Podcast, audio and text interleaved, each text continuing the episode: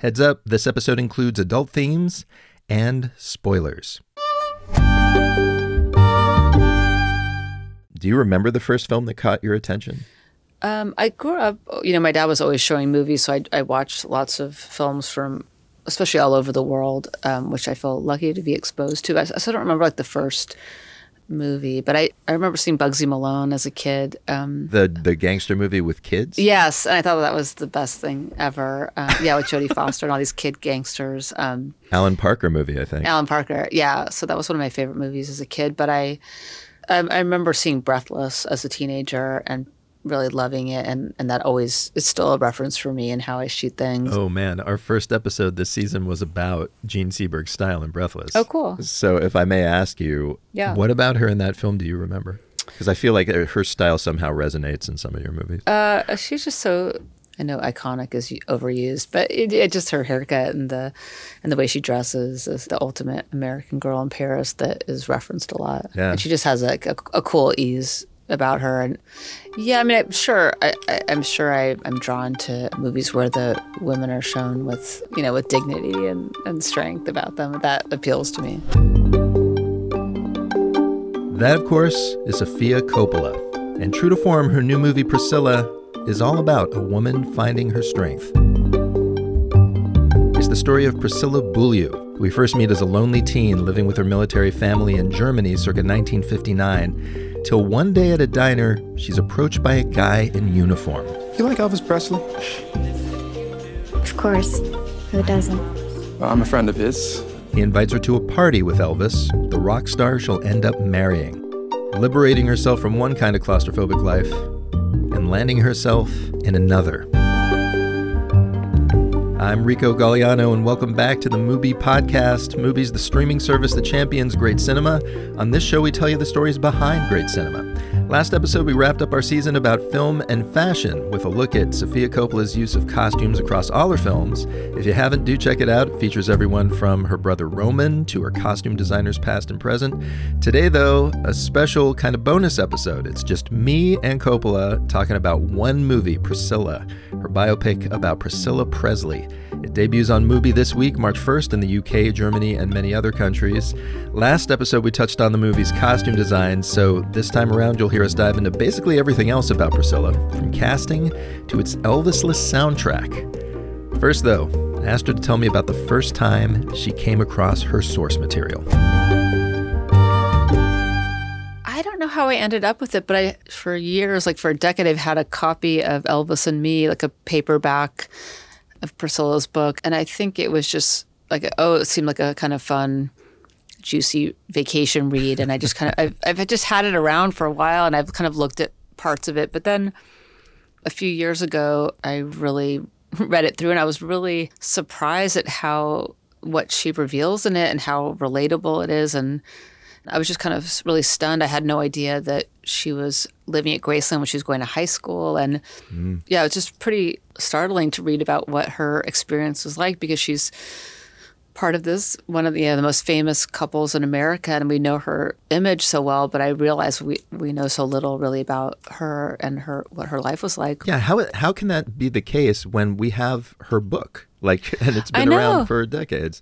How do we not know these things? I know her book came out, I, I guess, in the, I should know the year. It came out in the eighties, and it was kind of forgotten, and people were, like, bringing up things, even, like, the uh, Elvis Presley estate, they wouldn't get behind it. And I was like, this, mm. this, all this information's been out for so long, I didn't think it was, you know, a surprise. But, yeah, I guess no one was paying attention, and um, I just thought it was really surprising, and, and that her story was um, said so much about the roles of women at that time, and, and the idea of kind of the fantasy of the American dream, and this, you know, kind of Cinderella fairy tale aspect, that the reality of it was so, so different. Do you remember the first detail that struck you where you were just like, whoa, um, this is not what I expected? I think it was that she was in high school. Like, how did her parents let her finish high school while she was living at Graceland? And just like there's a, there, she talks about when she first visits him, he, she takes a, like a sleeping pill and doesn't wake mm. up until three days later. And you're like, what? Like, how?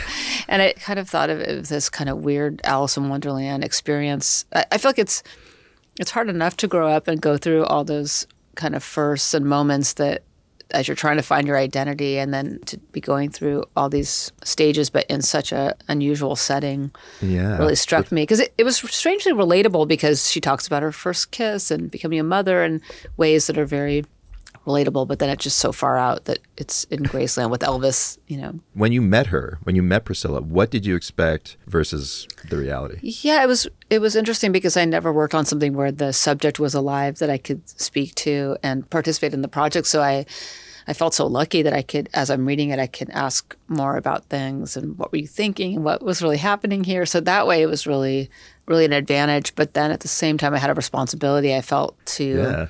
not only to how I wanted to tell the story, but also to tell it in a way that she would feel good about and respected her.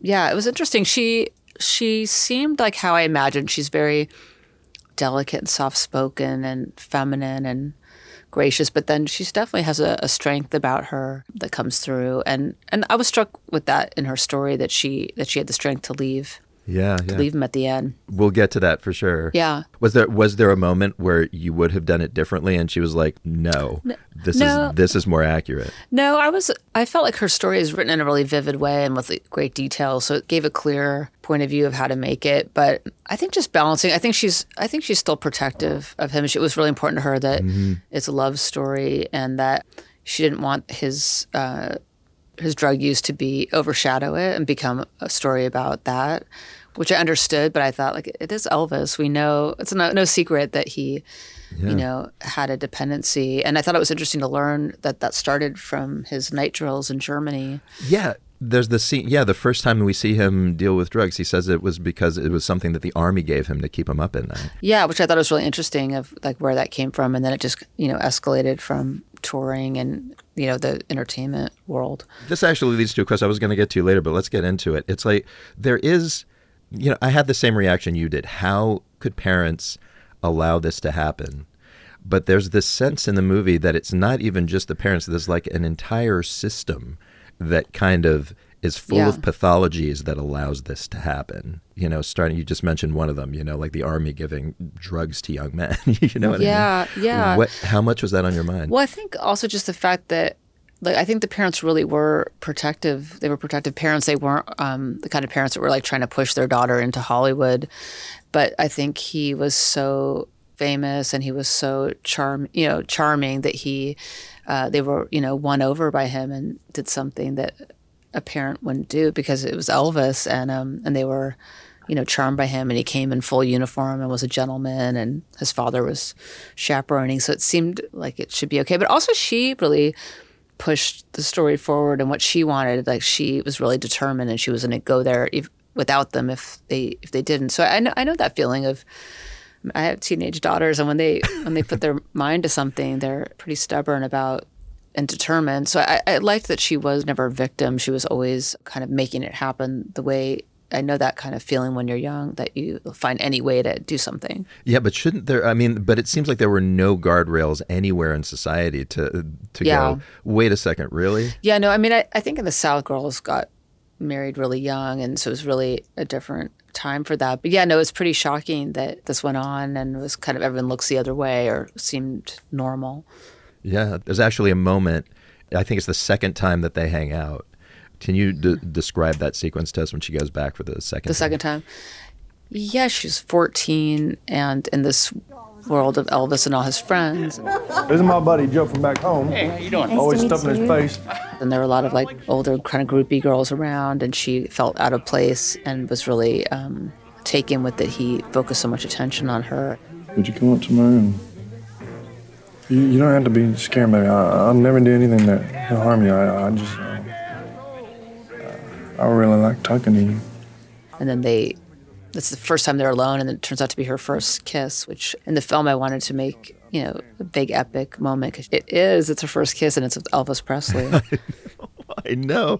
It's like you totally understand from her point of view. It's Elvis freaking Presley. You yeah. do whatever. And when we shot that scene when they're first alone together, it was hard to get the tone right so that he didn't seem lecherous, and that um, mm. that it was through her point of view, which was romantic.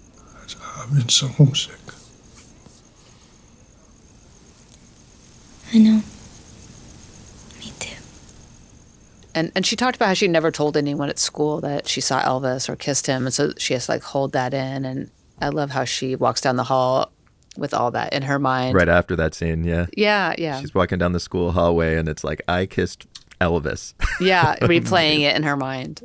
Tell me about shooting that first kiss. I know that you've said that it was kind of a dicey moment for you. Yeah, I didn't realize it until, because when you write it on paper, it's one thing, but when, when you see them together and she looks so young, it's uh, becomes another thing. And it was, yeah, it was hard to see and like how to make it feel romantic when he's so much older, but it helped. I couldn't have done it if the actress was really that age. It, the fact that the actress Kaylee was the same age as the actor who played Elvis made it, you know, easier. Yeah.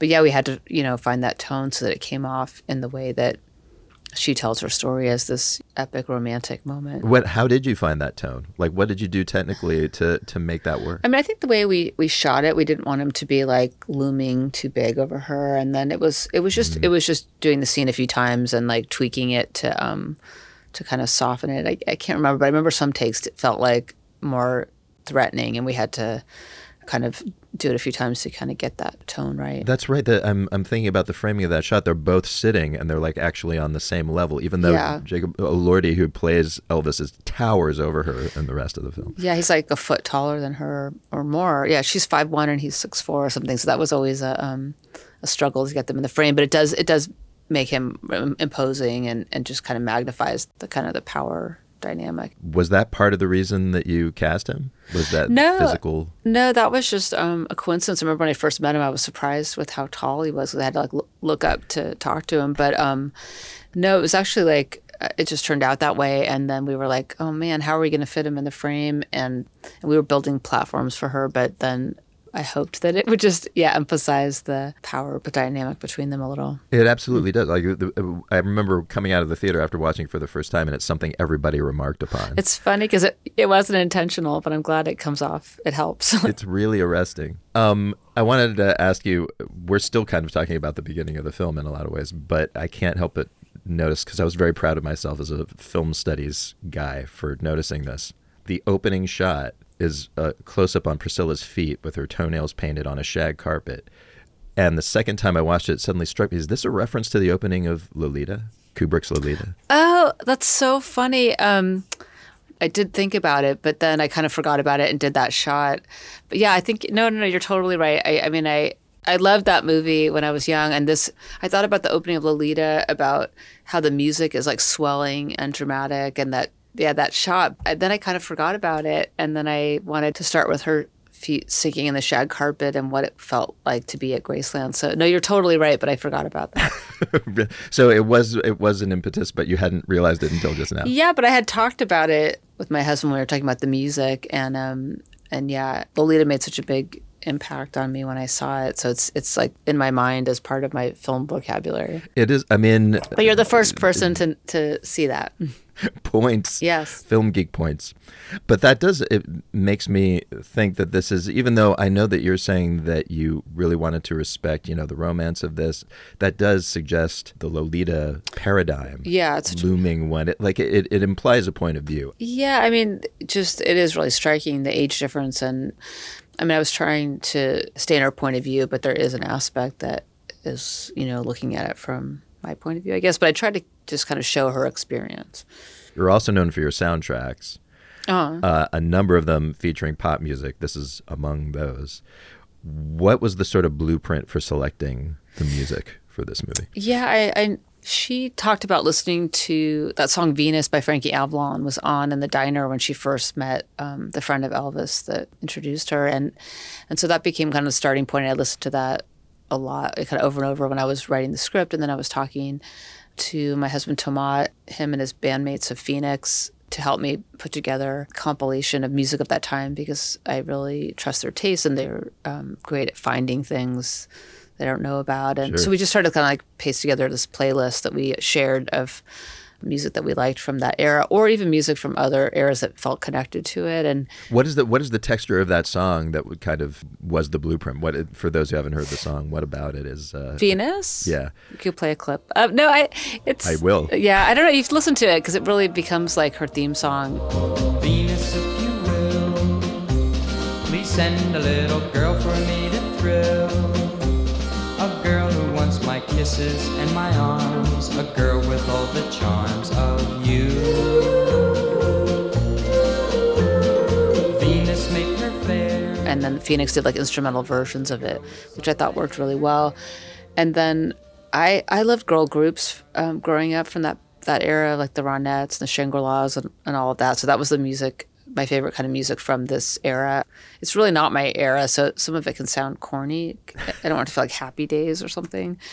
Um, so it's a sitcom. Yeah, yeah, it's just not. Yeah, it's not my not my era. I grew up with Elvis Costello. Like, yeah, the other Elvis. That's my Elvis. But yeah, yeah. But I do I do really love Phil Spector's sound. I, I remember the Ramones recording an album with him. End of the Century. Yeah. So then I thought, oh, let's look at that. And then the, the kind of this Phil Spector sound became kind of a, a link of that kind of big sound and the swelling romance. Infamously, you, though, could not use Elvis songs. That you couldn't get the rights to them. Yeah. There was one thing you have mentioned. There was a song that you wanted to use called Pocket Full of Rainbows. It's an Elvis song that I've I've not heard. Why Pocket Full of Rainbows? Why is that the one that you really were hoping for? Yeah, Tama played it for me, and I, I never knew that song, and I love that song. It's it's just really sweet and romantic. You should listen to it. It's really, I just, it was fun to discover the song that I didn't know of his, because, you know, his, his music is so well known, and it just has a really romantic quality, and we played it a lot on set. It's a deep cut. Yes. Regardless of movie, is there an overall philosophy to your music choices? Like, I once heard Martin Scorsese had this idea that a song should never have anything lyrically to do with the scene it's in uh, to create this kind of weird tension. No, I mean, I love that about his movies, and he's probably the most influential person. You know, for me, I mean, he's the best at needle drop. So I love how he uses the music to contrast a scene, which underlines it even more. It's He's the best at that. But I don't know. I think it's just like an intuitive thing of what feels right in the moment and what gives you goosebumps is, or whatever the emotion is of the scene. Is there a song that you've got in your back pocket that you've just never found the right movie for yet? Oh, that's such a good question. Um, Music heads everywhere are hanging on this moment right now. Oh, no, I wish I had a good answer. Um, no, I can't, I can't think of a song that I've always wanted to use. I feel so lucky that I've gotten to use songs that, that I love that add so much to the scenes. We I was just at... Um, B F I, and they were showing a clip from Somewhere with the Strokes song that was a, a demo that gives so much feeling to the scene. It adds so much when you have the right song. Yeah, from your movie Somewhere. Yeah. Is that your favorite, do you think? If you had uh, to pick a favorite needle drop in your uh, films, is that it? It's hard to pick a favorite because I also like the Strokes song in Marie Antoinette when she's running to her bedroom and has a crush. And I guess, yeah, the Strokes really have that feeling. I mean, and I don't know, New Order, they're a favorite. So, uh, yeah, it's it's too hard to pick. The last tune is Dolly Parton's I Will Always Love You. Tell me about settling on that tune because it is so perfect. Yeah, when I was writing the script and I first thought about the ending, I knew I wanted to end the movie with her driving out the gates of Graceland. And, and I wanted to have Dolly Parton's I Will Always Love You. It just felt like it was just... Like, I, I came in early that that had to be the ending, so I'm really grateful that we got permission to use that song. I think Dolly wrote that in the same feeling of still loving someone but having to move on. And I knew...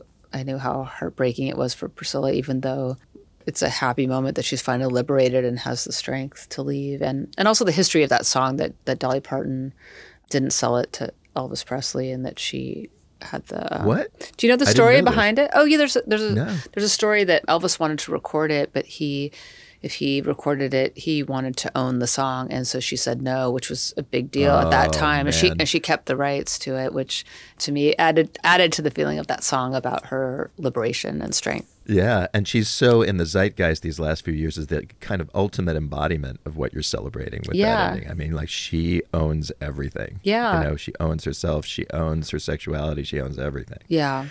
Last question. So in our last episode, we did this look at your whole career and sort of the themes that pop up through a lot of them. Yeah. Do you, are you aware when you're making a movie that people like me are going to swoop in and start making comparisons to your previous films? Analyzing.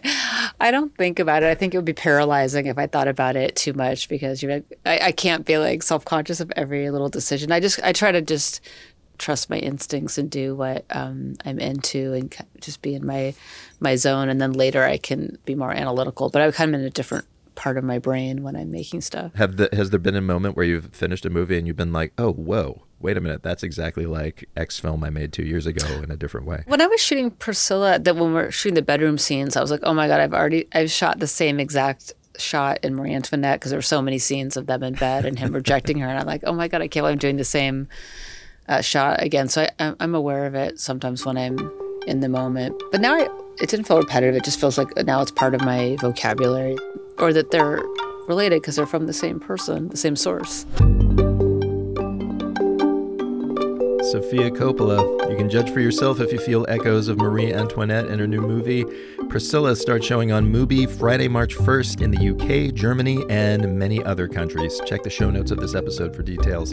And that's the MUBI podcast for this week. Next week, we get back to the subject of fashion when I talk to Oscar-winning director Kevin Macdonald about his new documentary, High and Low John Galliano. It's the story of the titular celebrated designer and his very public implosion back in twenty eleven. As the viewer, you're trying to figure out, who is this person? Should I like them? Should I dislike them? Are they telling the truth? And that mystery is made even more profound by the fact that John himself doesn't know. Follow us wherever you get your podcast so you don't miss it. Also, speaking of Oscar winners, you probably know Lily Gladstone is a frontrunner for Best Actress next week for her role in Martin Scorsese's Killers of the Flower Moon.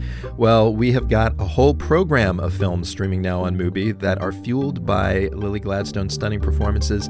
Head to MUBI dot com and look for the film group Performers. We love Lily Gladstone. Once again, all the info you need is in the show notes. And now, let's roll credits. This episode of the MUBI Podcast was hosted, written, and edited by me, Rico Gagliano. Kira McEniff produced. Stephen Colon mastered it. Our theme music's by Yuri Suzuki. Thanks this week to Rachel Yang, Julia Nowicka, David Harper for taping Sophia, and as always to Karina Lesser. The show's executive produced by me, along with John Baronechea, F A Ceccarel, Daniel Kasman, and Michael Taka. Thanks for listening. Be safe. And may your Oscar ballot be a winner.